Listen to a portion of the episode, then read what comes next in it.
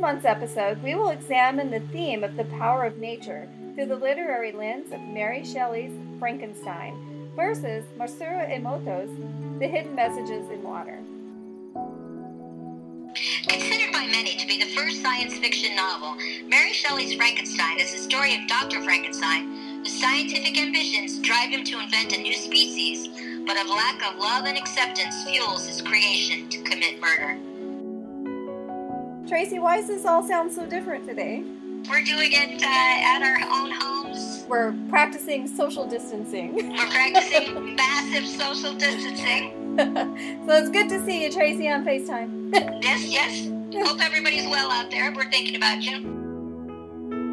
So, why are we talking about this story and comparing it to the hidden messages of water?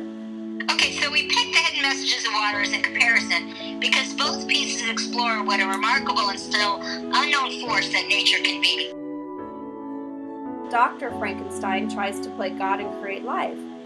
His tragic mistake is not having given proper sense of the awe in the face of nature's power.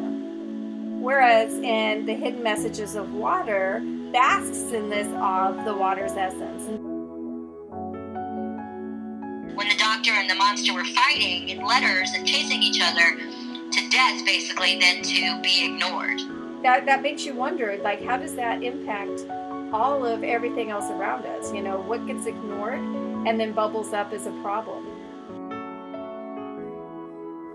like there's that old saying, you know, love is not the opposite of hate, or hate is not the opposite of love, but apathy. And so that kind of made me think about that, that you'd rather be hated, you'd rather be um, than just to be completely ignored. I, I think it's an interesting question.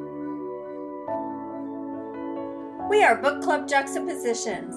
Look for this episode on April 20th, wherever you get your podcasts.